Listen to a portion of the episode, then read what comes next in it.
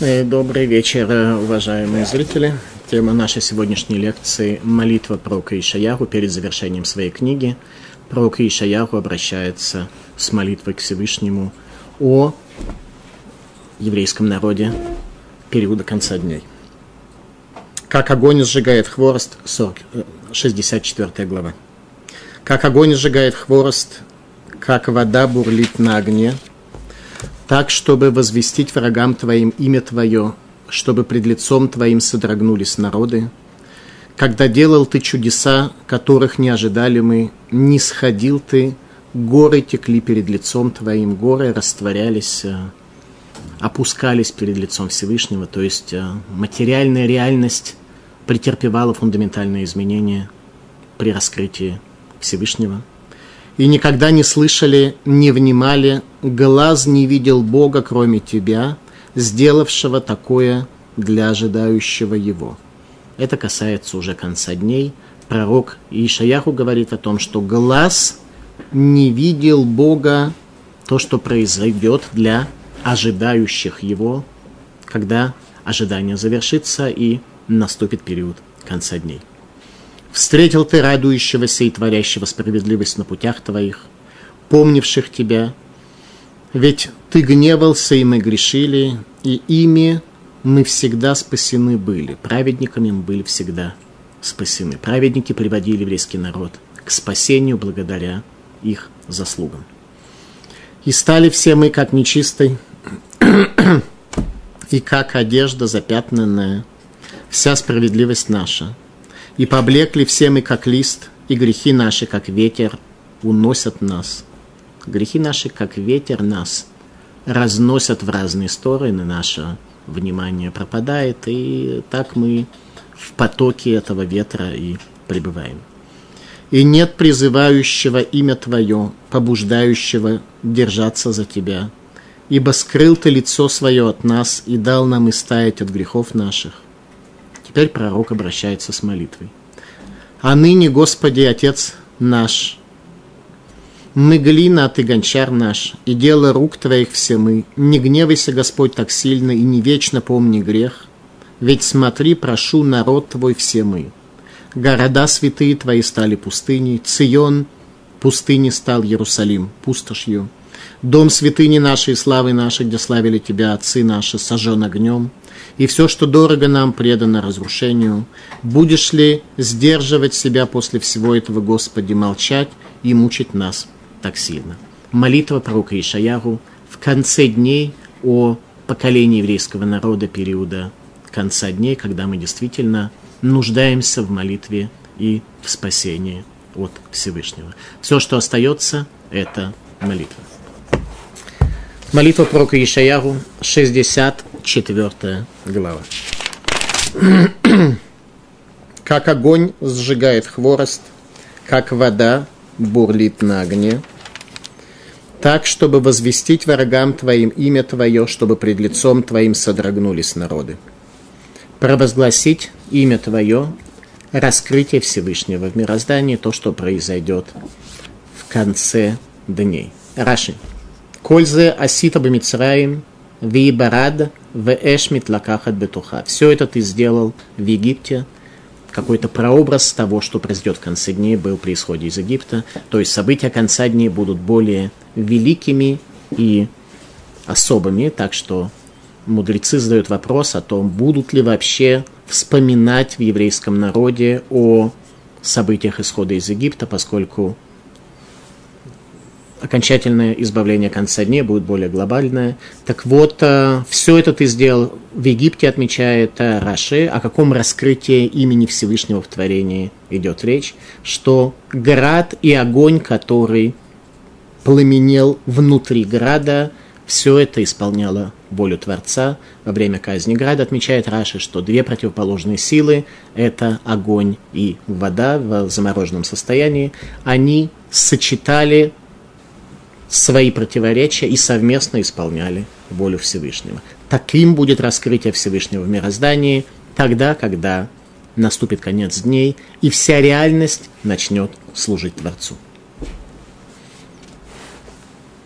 Когда делаются чудеса, которых не ожидали мы, не сходил ты, горы текли перед лицом твоим. Текущие горы. Как это понять, что означает текущие горы? Мидраш Раба.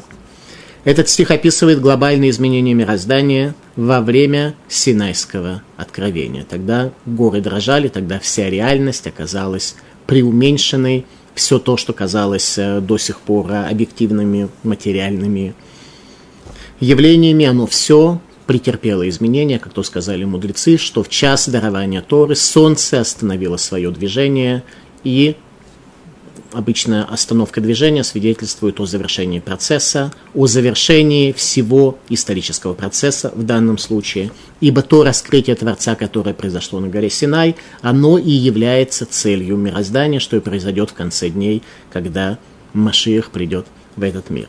Таким образом, текущие горы – символ изменения реальности, которая произойдет в конце дней. Об этом говорит Медрашаба следующими словами. «Ваяхрат коль гагар» и преисполнилась страхом вся гора, меод, чрезвычайно, коль эйлу лама, эл мипнейше дибер диброт шальхаим. Но по какой причине все это произошло? Потому что там, на горе Синай, были оглашены речения жизни. Речения жизни, когда они раскрываются перед человеком, они действительно приводят к тому, что вся материальная реальность, сокрывающая волю Творца, сокрывающая суть Творца, она отходит на второй план, раскрывая речение жизни и саму суть жизни, цель которой – это раскрытие величия Творца посредством величия человека, обладающего мудростью трепета. И никогда не слышали, не внимали глаз не видел Бога, кроме тебя, сделавшего такое для ожидающего его. То, что произойдет в конце дней, говорит пророк Ишаяру, действительно не видел человек, не предполагал человек и не может подобного увидеть. Глаз не видел такого раскрытия Всевышнего на земле. Это пророчество касается ожидающих его, тех, кто принимает участие в процессах, ради которых сотворено мироздание. Рабейну Пхай, Вегине коля парша азот, автаха тидаги, кимилолам лонит каима, аваль титкаем безман рашлемут. Рабейну Пхай отмечает, что все это повествование является обещанием на далекое будущее, ибо, говорит Рабейну Пхай, никогда этот стих не исполнился до настоящего времени, но исполнится во времена достижения цельности этим миром. Мораль из Праги. Речь идет о награде человека за праведные поступки в грядущем мире.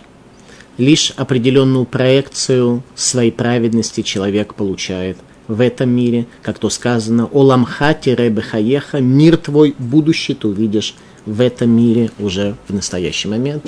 Ибо те люди, которые живут э, более возвышенными ценностями, люди, которые праведные в этом мире, вся жизнь у них складывается здесь немного иначе, э, так что уже какой-то элемент будущего мира, определенную проекцию на этот мир они видят при жизни здесь. Уламха-бахаеха, так сказали наши мудрецы, что твой будущий мир ты увидишь при жизни твоей.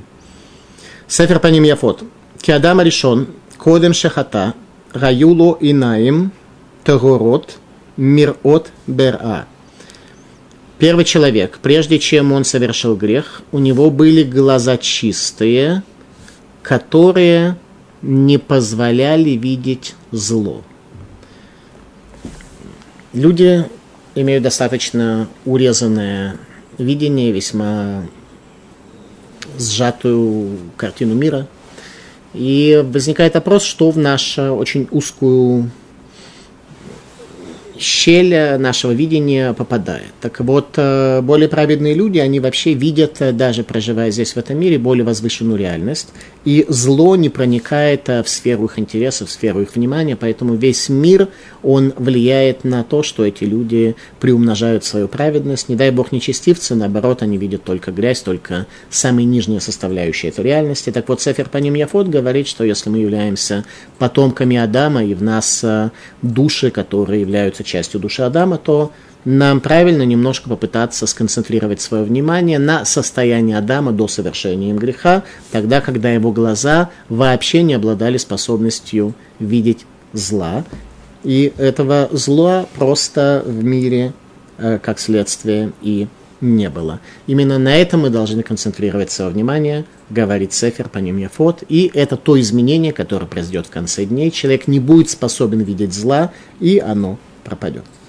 В Талмуде в трактате Брахот сказано следующее. Амар Раби Йоханан. Коль ганавим кулам лонит наву эле леемота машиях. Все пророки не пророчествовали иначе, как о днях Машиаха. Аваль лолам габа айн лората и луким зулатеха. Талмуд имеет в виду, что период э, прихода Машеха делится на два элемента. Первое – это само начало прихода, когда произойдут какие-то процессы, э, о чем э, человек даже не мог мечтать, но в дальнейшем, с течением времени, когда это приведет к состоянию уламаба, будущего мира, когда уже исполнятся все условия, именно строительство храма, пропажа злого начала и так далее. Об этом сказано, что глаз – человека не мог э, такого видеть, человек не мог такого предвидеть. То есть все пророки говорили только о первом этапе прихода Машииха, то, что касается периода конца дней. Об этом даже пророки нам не пророчествовали, ибо глаз человека не может увидеть Бога в явном виде, как будет тогда в конце дней. У Плига Дешмуэль. И, соответственно, Раби Йоханан в своей оценке процессов, которые произойдут в конце дней, он не согласен со Шмуэлем, и Шмуэль сказал, «Дамар Шмуэль эйн бейн хола мазела и Машиях, Эла Шибуд Мухуйот Бельват, что нет между будущим миром и днями Машиеха, а только подчинение царств, так что царство мира будут подчинены царству Машииха, и в результате еврейский народ будет спасен от всех форм преследования, и наступит мир на земле. То есть э, Шмуль говорит, что и времена будущего мира, они тоже подлежат э, пониманию и оценке пророков, как они об этом говорили. В любом случае, еще раз, речь идет о полном изменении действительности, а изменении реальности. Виленский Гаон в своем комментарии на Сефер Ньюта говорит следующее.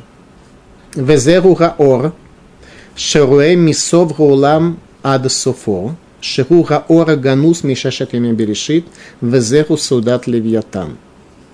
Говорит Вилинский Гаон в своем комментарии на одну из э, самых глубоких книг по Кабале Сефердец Ньюта, что это свет, который позволяет человеку видеть мироздание с одного конца до другого. И это свет, сокрытый с шести дней творения, что и называется трапеза кита, китовая трапеза. А именно, сегодня наше восприятие действительности, оно ступенчатое, последовательное, то есть человеку для того, чтобы что-то понять, методом слышания, методом интеллектуального постижения, необходимо сначала вступление, потом предисловие, потом начало, потом середина, потом доводы, потом сравнение с сравнимым и э, попытка найти разницу с противоположным, говорит э, Вилинский Гаон, что в конце мира человек будет видеть мироздание от одного края до другого, и его видение, а не слышание, подчеркиваю, будет всеобъемлющим, всеохватывающим. И это возможно, говорит Гаон, только посредством органус света сокрытого от шести дней творения, тот свет, который заливал это мироздание, так что Творец, который скрывается за рамками законов природы, становился видимым, осязаемым, что сегодня есть, по сути, учением Мусара, мудрости трепета, когда учение Мусара раскрывает Всевышнего в этом мироздании, что приводит человека к трепету перед небесами. Итак, говорит Виленский Гаон, что это и есть трапеза Левьятана – одно из э, тяжелых каббалистических понятий того, что ожидает праведника в конце дней, это трапеза Левьятана, китовая трапеза. Э, наши мудрецы не раскрыли особенно тайну китовой трапезы для праведников в конце дней по причине того, что речь идет о понятиях, э, которые сегодня нерелевантны в наше время, во время сокрытия Творца, и когда наше постижение, оно совершенно иное. Тем не менее, кое-кто из комментаторов хоть что-то дал нам для того, чтобы мы могли хотя бы в небольшой степени понять эту концепцию, иметь о ней хоть какое-то э, представление. Настолько, насколько можно сегодня описать тайну совершенно другого бытия, совершенно другой реальности конца дней. Беньяху бен Яда говорит следующее. Венере декарила сеудат левьятан, и кажется мне, что называется трапеза для праведников в конце дней – Сеудат Левьятан, трапеза китовая, ки сеуда гиотиот сод, ибо трапеза, она включает в себя буквы сод, означающих тайну, то есть трапеза китовая – это раскрытие тайны, больших тайн перед праведниками. Кибе ахилазу, ясигу сод эцхаим, ибо это трапеза, наверное, в кавычках, не думаю, что они там будут физически что-то есть, она раскрывает тайну древа жизни, Ашер бетогаган, ашер лозахай лавадам решен. Ибо это раскрывает тайну древа жизни, который находится в саду Эдена, от которого не, удо, не удостоился отведать первый человек. Постижение тех тайн, которые приводят человека к древу жизни, а древо жизни по определению обладает э, силой э, лишить человека свободы выбора. Свобода выбора предпочесть зло добру, и таким образом человек э, приходит э, к величию, переходит к действительно трепету перед Всевышним и раскрытием Бога в этом мире, что есть э, по определению конец дней, конец сокрытия Творца из этого мира, что возможно лишь для человека, достойного конца дней. Таким образом, древо жизни – это то, что приводит человека к тому, что он перестает обладать способностью выбрать зло и остается человеком добра. Об этом э, говорили мудрецы в книгах по Ашкафе, что понятие выбора между добром и злом, оно не совсем э, верно в определенной мере сформулировано. Дело в том, что выбрать человек может только добро. Зло человек не выбирает, ибо зло оказывается достоянием человека только в результате того, что тавод и всевозможные другие воздействия, страсти и другие воздействия оказывают влияние на человека. И таким образом человек является пассивным тем, кто, на кого эти волны страстей и других э, форм духовного сбоя оказывают первичное влияние. Таким образом, зло нельзя выбрать, можно лишь оказаться пассивным участником того, когда эти волны зла оказывают на тебе влияние. Выбрать можно только добро, но никак не зло. Это то, что сказали наши мудрецы. Так вот, в конце дней человек не будет обладать способностью оказаться захлестнутым вот этими волнами злого начала. В книге Бейтоламим сказано следующее. Иньян Саудат Левиатан Гусод Гилуй Разин Дорайта – Тайна трапезы китовой – это тайна раскрытия таинств Торы. Когда человек постигнет больше тамы Атура, смысл сказанного в Торе, смысл заповедей, когда он постигнет больше, чем можно сегодня в рамках этого мира, то это, безусловно, приведет к тому, что человек будет лишен свободы избрать зло в результате воздействия на него злого начала.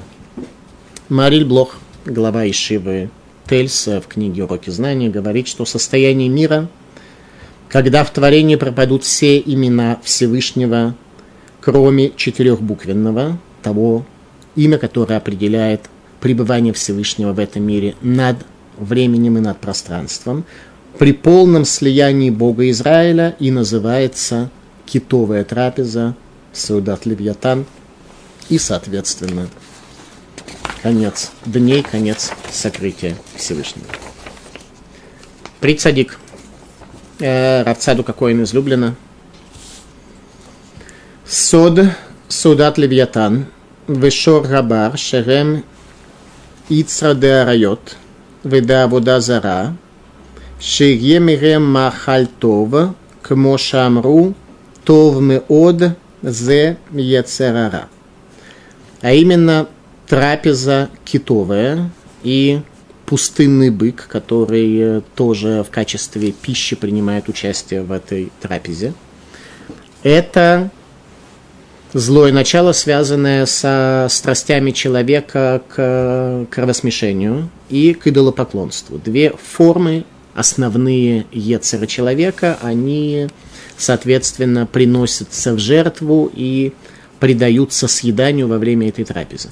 А именно э, стремление к идолопоклонству – это идея того, что человек считает, что весь мир должен, был, должен быть подчинен ему. Главное идолопоклонство, которое есть у нас сегодня, это когда человек не согласен с тем, чтобы в этом мире царил Всевышний и хочет царить сам, он подчиняет себе божественность. Это единственная форма идолопоклонства, которая осталась сегодня и весьма активно существует у людей. Желание подчинить себе, своему воззрению, даже божественность. Бог – это вот тот именно, как я его себе представляю, соответственно, любое другое описание Бога, оно является нарушением тех концепций идолопоклонства, которые я э, по этому поводу развил для своего представления. Ну и, естественно, стремление к разврату – это нарушить те границы, которые отведены человеку, расширить свое существование в запрещенную зону. Это те изменения, которые сегодня происходят с человеком, и, соответственно, э, трапеза, которая будет тогда, она будет заключаться в том, что в качестве пищи, думаю, что не в прямом смысле этого слова, будут принесены именно эти два начала человека. А именно влияние, оказываемое человеком, это именно есть Аводазара, и подчинение человека внешнему влиянию, э, что и есть Гилуй Арайот, э, совершение разврата во всех существующих формах.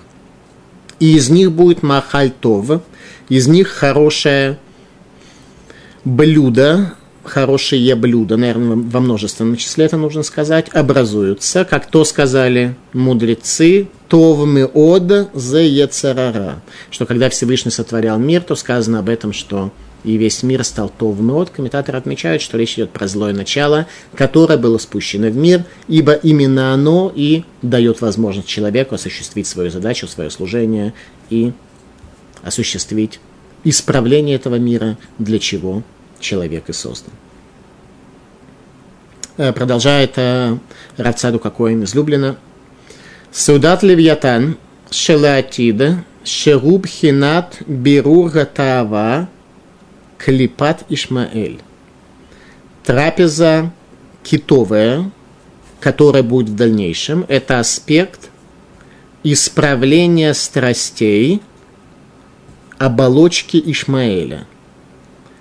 Ишмаэль, он, во-первых, э, то, что сказано в книге Даниэля в первую очередь, э, Ишмаэль – это некое вкрапление, некая оболочка, которая будет э, царить в конце идомского периода то есть во времена римско-идомского правления, в, особенно в его завершении, когда люди будут жить тремя первоначалами, это страстями, завистью и стремлением к славе, в это время проявится Ишмаэль, у которого будут свои страсти, и Ишмаэль не обладает внутренней силой от этих страстей э, спастись. Таким образом, он будет следовать за своими страстями, он будет видеть, что идомская цивилизация развивается, а Ишмаэль оказывается при этом в состоянии полной деградации умственной, нравственной и религиозной и прочей. И в результате эти страсти приведут их э, к тем результатам, которые сегодня мы видим наяву и в Европе, и на Ближнем Востоке и так далее. Так вот, э, говорит э, Равцаду Кокоин, который жил 300 лет тому назад, э, когда э, про Ишмаэля в Европе особенно не слышали. Он говорит, что Судат Левиатан, Шелатид будущих дней, трапеза китовая будущих дней, Шрубхинат Бирура Тава, это будет исправление страстей, которые поддерживают оболочку Ишмаэля. Тогда, когда наш народ следует за своими страстями, и мы не исправили это, то, к сожалению, мы находимся в ситуации, когда Ишмаэль воздает нам за наши грехи, за наши, э, нашу несовершенность. Тайна китовой трапезы не разъясняется хазаль нашими мудрецами, ибо ей нет места в одеяниях Торы, а только в ее сокровенных глубинах, постижение которых сегодня нам недоступно. Пропажа праведников. Продолжает пророк Ишаяху. «Встретил ты радующегося и творящего справедливость на путях твоих, помнивших тебя, ведь ты гневался, и мы грешили, и ими мы всегда спасены были». Пропажа праведников.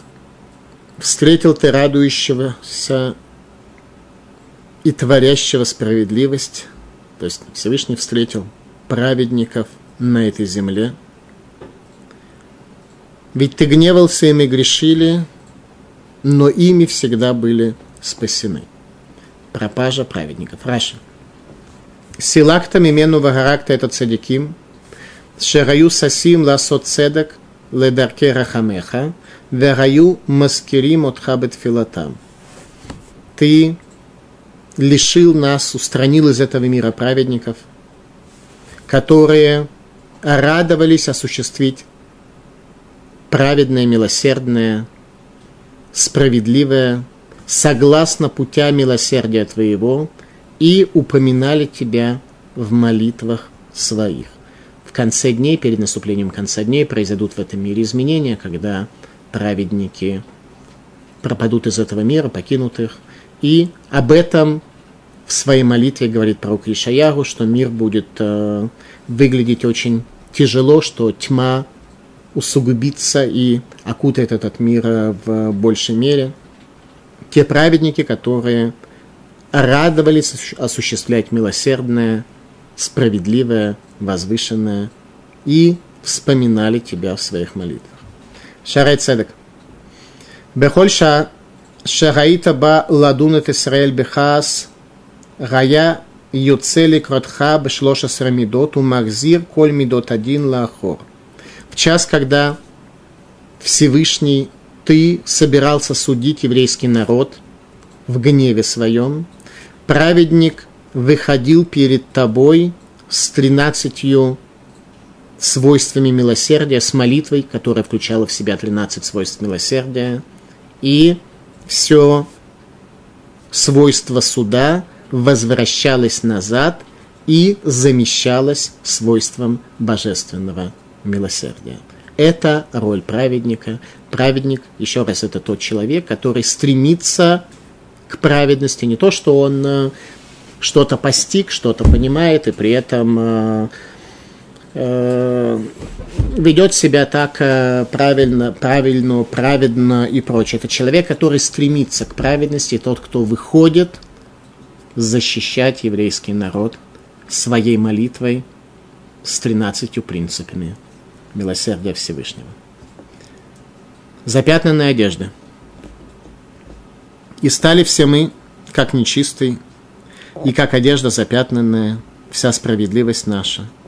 И поблекли все мы, как листы, грехи наши, как ветер, уносят нас.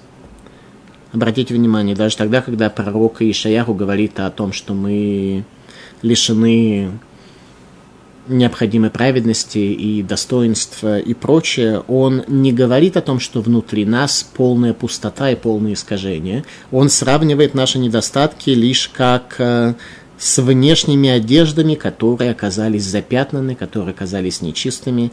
То есть пророк Ишаяру говорит, что и мы, хотя потеряли духовную практику, но не то, что мы абсолютно опустошены изнутри. Нет, внутри у нас есть потенциал, есть какая-то возможность, есть в принципе с кем говорить, но пока мы оказались необучаемыми, хотя основной э, грех, он внешний, лишь наши одежды запятнаны, в то время как внутри у нас есть нечто, что позволяет нам исправиться и быть адекватным для этого мироздания. Это, наверное, один из самых явных стихов, которые дают нам надежду на будущее, на смысл вообще нашего существования. Запятнанная одежда. В результате грехи наши, как ветер, уносят нас, и жизнь многих кажется бессмысленной. Малбим. Керух Исаэну, как ветер уносит нас. Кашер и Сара Рух Эдга Алера Нувелет, таким же образом, как ветер сносит, уносит э, вялый лист. Рациноламар, говорит Малбим. Кимиша ешь бьеду Тура у Масим Тувим, человек, в руке которого есть Тора, более точно не в руке, а в голове которого есть Тора, и добрые дела в его руке и на его сердце. Думе Лейлан, Шешарошав Мирубим. Он похож на дерево, у которого большие сильные корни. Шеколь гарухот шебеулам эйн мазизину томим кумо. Что всякие ветра не в состоянии сдвинуть его с места. То есть необходимо иметь какой-то мощный корень, чтобы быть деревом, которое может выстоять в условиях тяжелых ветров. Кимру хазак бы ему на то, и он э, силен в вере своей, уже имеется в виду человек, сравнимый с деревом, ибо сказано в словах пророка «Ки Адам руэц расаде», ибо человек – дерево полевое. Лоисегу руага тава, что если у человека есть прочные корни, если у него есть фундамент, то тогда дух страстей греху не унесет его, и человек не будет э, различными страстями перегоняться из одного угла в другой. Веру хазак негид гаруага либи – и он останется сильным против духа его сердца. Гамалет Юрим Раим Аль Галефа против духа, который всевозможные картины э, иллюзорные в сердце человека создает. Кирасехель кекир хазак бифней газе ло яворбу. Ибо интеллект является мощной стеной, которая защищает дух, чтобы в сердце человека всевозможные фантазии и иллюзорные картины не образовались и не сложились. И нет призывающего имя Твое, побуждающего держаться за Тебя, ибо скрыл Ты лицо свое от нас – и дал нам истаять от грехов наших. Нет призывающих, сокрытие лица. Об этом царь Давид сказал в своем пророчестве в Таилим, в 30-м псалме. Рашем берцунха геймата леререй оза гистарта панеха гаити нивгаль. Господь по воле Твоей, гору мою Ты в мощи установил, Ты сокрыл лицо свое, я пришел в смятение. Когда Всевышний скрывает свое лицо от человека, меняются его человеческие качества, те качества, которые э, у человека развиты, и у него вроде как э, есть силы и так далее. В условиях сокрытия лица все это пропадает, все это меняется, и человек э, испытывает полное преобразование. В результате сокрытия лица. Об этом вопиет пророк. Это и есть основная часть его молитвы. А ныне, Господи, Отец наш, мы глина, ты гончар, и дело рук Твоих все мы.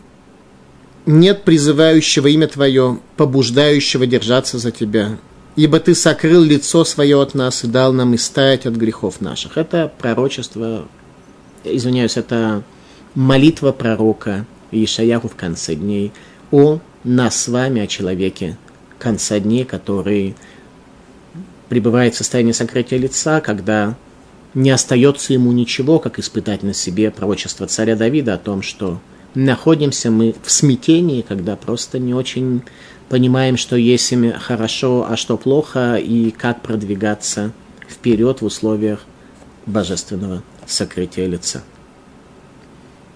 Не гневайся, Господи, так сильно, не вечно помни грех, ведь смотри, прошу, народ твой все мы. Молитва пророка Ишаяру в конце его книги. а ныне. Сефера и Карим э, Рава Мойша Луцата Рамхаля. Вата Гашем Авину Ата ואנחנו החומר ואתה יוצרנו, כלומר, ומזה הצד Рауши ташгех бану лерахем алейну кирахем авальбаним. Из-за того, что ты являешься нашим отцом и нашим создателем, поэтому должно быть так, должно так быть в твоем мироздании, чтобы ты наблюдал за нами, чтобы твое божественное провидение смиловалось над нами, как милуется Отец над сыновьями, то есть состояние полного невидения продолжения пути в конце дней, в, во времена перед концом дней, когда мы можем лишь обращаться к Творцу с молитвой, чтобы Он э, помог нам э, сделать какой-то шаг. В доме учения Мусара в Кельме говорили, что в мире, безусловно, должно быть место для проведения из-за многочисленных опасностей, которым может подвергнуться душа человека. А именно Всевышний создал э, в этом мире душу человека, вложил ее в сердце человека, вложил ее в мозг человека, в тело человека. И она оказывается в состоянии очень большой опасности.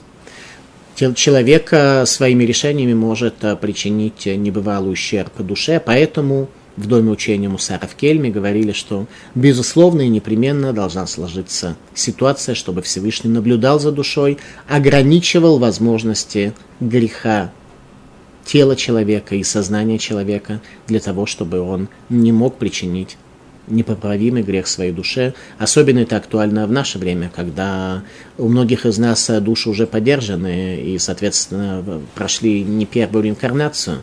И эти души могли принадлежать великим людям, которые лишь немногого не сделали для завершения своего служения и для осуществления своей задачи. Теперь это оказывается в нас, и мы находясь в том состоянии, в том месте, где мы, оказывается, приносим этой душе такой ущерб и такое разрушение, что, безусловно, должна существовать э, в этом мире Рашгаха Пратита, божественное проведение, которое ограничит нас в возможности причинения ущерба своей великой душе. Города святые твои стали пустыней, Цион пустыни стал Иерусалим пустошью. Цион превратился в пустыню. Мы живем в реальности, когда Цион превратился в пустыню, когда по Иерусалиму ходят арабы, когда мир явно свидетельствует о том, что так э, неправильно, так дальше нельзя. И мы, в принципе, не делаем из этого никаких выводов. Мы продолжаем жить, э, как вчера и третьего дня, то есть э, являемся необучаемыми, о чем пророк Ишаяху в самой первой главе нам и говорит, он поднимает вопрос – почему мы не задумываемся о причине происходящих с нами бедствий. Каждый человек явно видит, что у него есть где-то определенная стена, через которую он не может пройти. Он хотел бы куда-то продвинуться вперед, но у него это не происходит. У него не получается. Каждый человек обладает неким видением, что у него есть какая-то, какой-то тупик, в котором он при этом оказывается. Как нация мы оказываемся в большом тупике, потому что у Всевышнего нет дома в этом мире, нет царского дворца.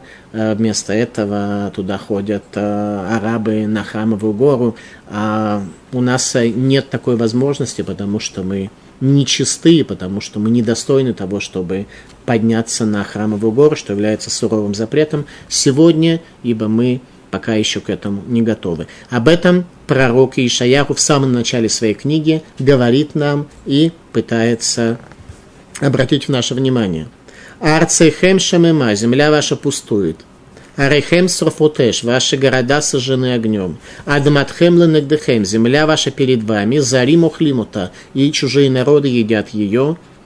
Ушмима кемеафехет зарим, и она пустует, как будто перевернута чужестранцами. Это слова пророка Ишаяху, которые мы читаем во вторую в шаббат Хазон, Шаббат перед 9 Ава. Пророк нас просто призывает. Да, обратите внимание, в его дни, естественно, такого не было.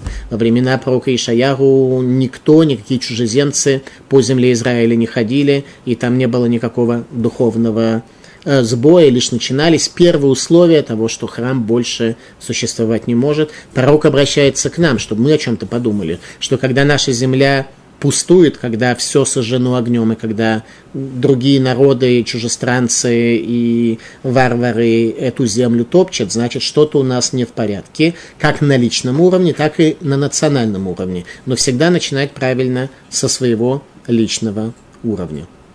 В Талмуде, в трактате Моет Катан сказано следующее. Омер Раби Лезер, Гаруэ арей Иуда бехурбанан, омер арей кочеха гаю мидбар векурея. Сказал Раби Лазар, если человек видит горы Иудеи в состоянии разрушения, то должен он произнести слова, что города святости твоей превратились в пустыню и порвать одежду в знак траура. Для нас все это актуально. Мы сегодня видим развалины тех городов, которые свидетельствовали о величии человека и величии Творца в этом мире, они сегодня разрушены. Гора Иуд... Города Иудеи разрушены, там сегодня находятся арабские деревни. На развалинах тех городов, которые вошли в историю Танаха раскрытием божественного света, божественного знания. Продолжает Талмуд.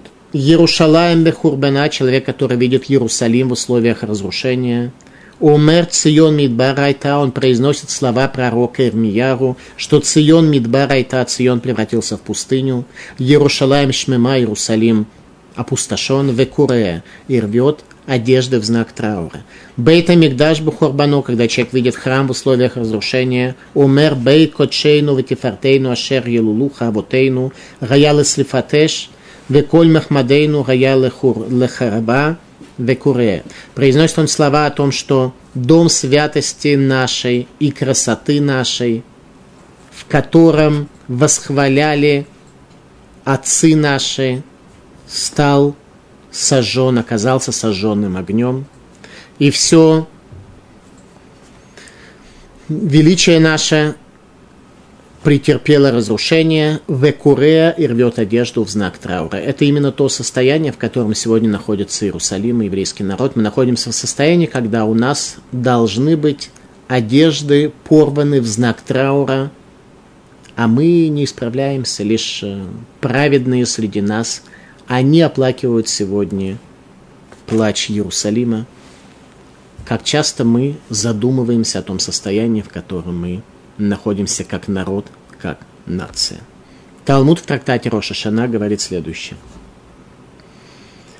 Амар Йоханан, Коль шита вышита шенетлу нахрим Иерушалаем, атида кодыш баргулы гахзеран лаша неймар, Этен бамидбар эрез шита вейн мидбар эл Иерушалаем шенеймар цион мидбар айта.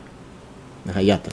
Омар Раби Йоханан, всякий элемент, который, коль шита, дословно кедровая доска, но правильно понимать, коль шита, каждая точка зрения, каждое знание, каждый элемент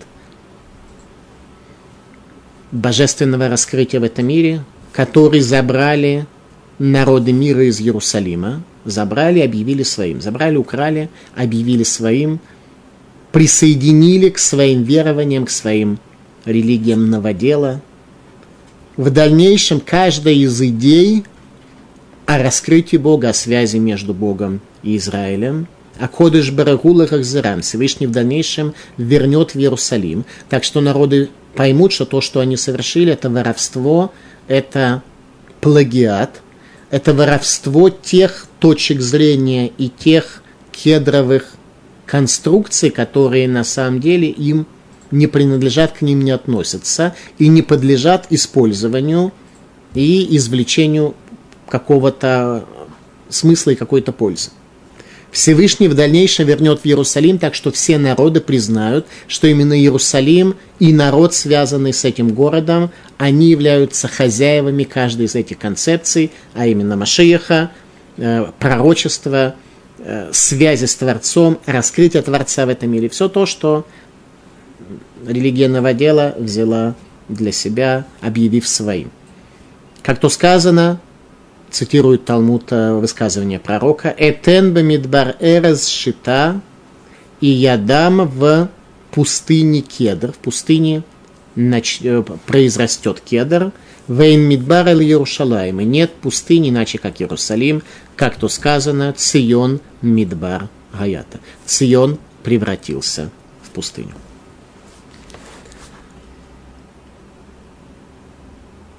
Города святые твои стали пустыней, Цион пустыней стал, Иерусалим пустошью. Дом святыни нашей, славы нашей, где славили тебя отцы наши, сожжен огнем. И все, что дорого нам, предано разрушению. Будешь ли сдерживать себя после всего этого, Господи, молчать и мучить нас так сильно? Молитва пророка Ишаяру о человеке в конце дней. Малбим. Гадварим Гаэла, Ергишу эт руаха луки. Эти слова глубоко коснулись духа великого прозорливца. Мишив панава ляшем веомер он обращает свое лицо к Всевышнему и говорит ему, Аваль Рашем ты хашев это анейну адмеот. Но Всевышний ускорь и ответь нам настолько, насколько это возможно. Тема нашей лекции – молитва про Ишаяру – о поколении конца дней, о нас с вами. Спасибо за внимание.